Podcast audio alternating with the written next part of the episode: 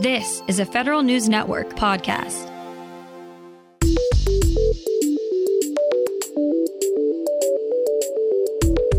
Coming up on today's Federal Newscast, two congressmen want to know what agencies are doing to ensure clean water across America.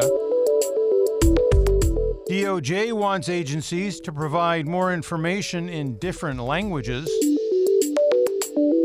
And the House Modernization Committee looks at the need to have a congressional chief data officer. Those stories and more in today's Federal Newscast.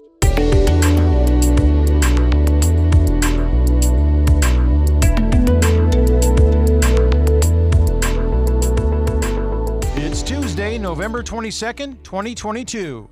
Welcome to today's episode of the Federal Newscast. I'm Peter Musurlian.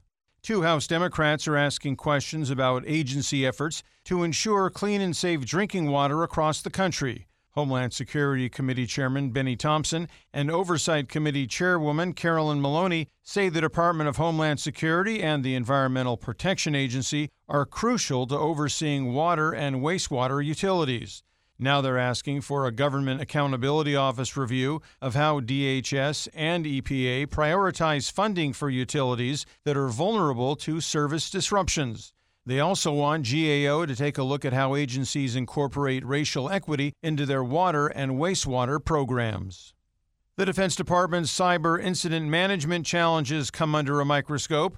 Federal News Network's Justin Doubleday reports. DoD components are often struggling to share timely and accurate information about cyber incidents. That's the crux of a new Government Accountability Office report. DoD's incident reports often lack crucial information, like when the cyber incident was first discovered.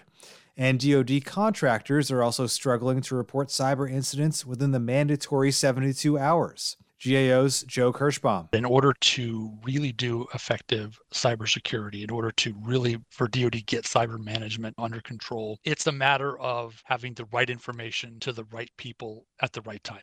Justin Doubleday, Federal News Network. The Justice Department calls on all agencies to improve public access to information in different languages. DOJ says there's been significant progress since an executive order from 2000 that called for better access to information across language barriers. But DOJ is now asking agencies to review their current practices and policies around language access Agencies will have about six months to provide the Justice Department with their updated plan for better access to information in different languages for their resources, programs, and services. Low pay is the most common retention challenge for federal firefighters, but it's not the only problem. Federal News Network's Drew Friedman has more. Poor work life balance, barriers to career advancement, and low diversity also add to the difficulties in recruiting and retaining federal firefighters. The Government Accountability Office says agencies have taken some steps to fix the issue, such as offering pay and housing incentives, but the National Federation of Federal Employees says more needs to be done. The union is calling for a permanent pay raise for all federal firefighters. Drew Friedman, Federal News Network. A federal appeals court is the latest stop for the Union for Immigration Judges to get recertified.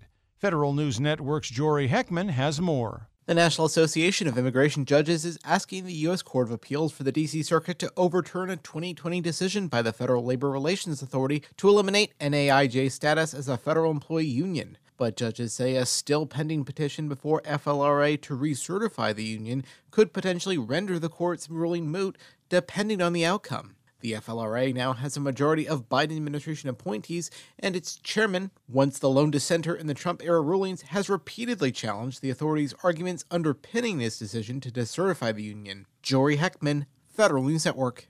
The House Modernization Committee is looking to bring back a panel to set data and evidence policy in government. Committee Chairman Derek Kilmer and Ranking Member William Timmons led a resolution that would reestablish a Commission on Evidence Based Policymaking. The Commission would study the potential need for a congressional chief data officer and ways Congress could better use data for decision making. A 2016 version of the Commission drafted recommendations served as the basis for the Foundations for Evidence Based Policymaking Act. Find these stories at federalnewsnetwork.com. For the Federal Newscast of Tuesday, November 22, 2022, I'm Peter Musurlian.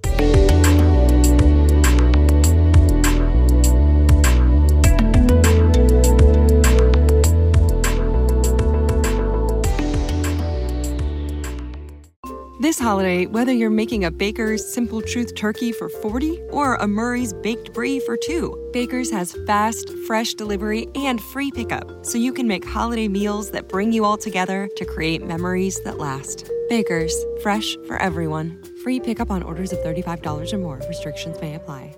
Get more ways to save at the Buy Five or More Save $1 each sale. Just buy five or more participating items and save a dollar each with card.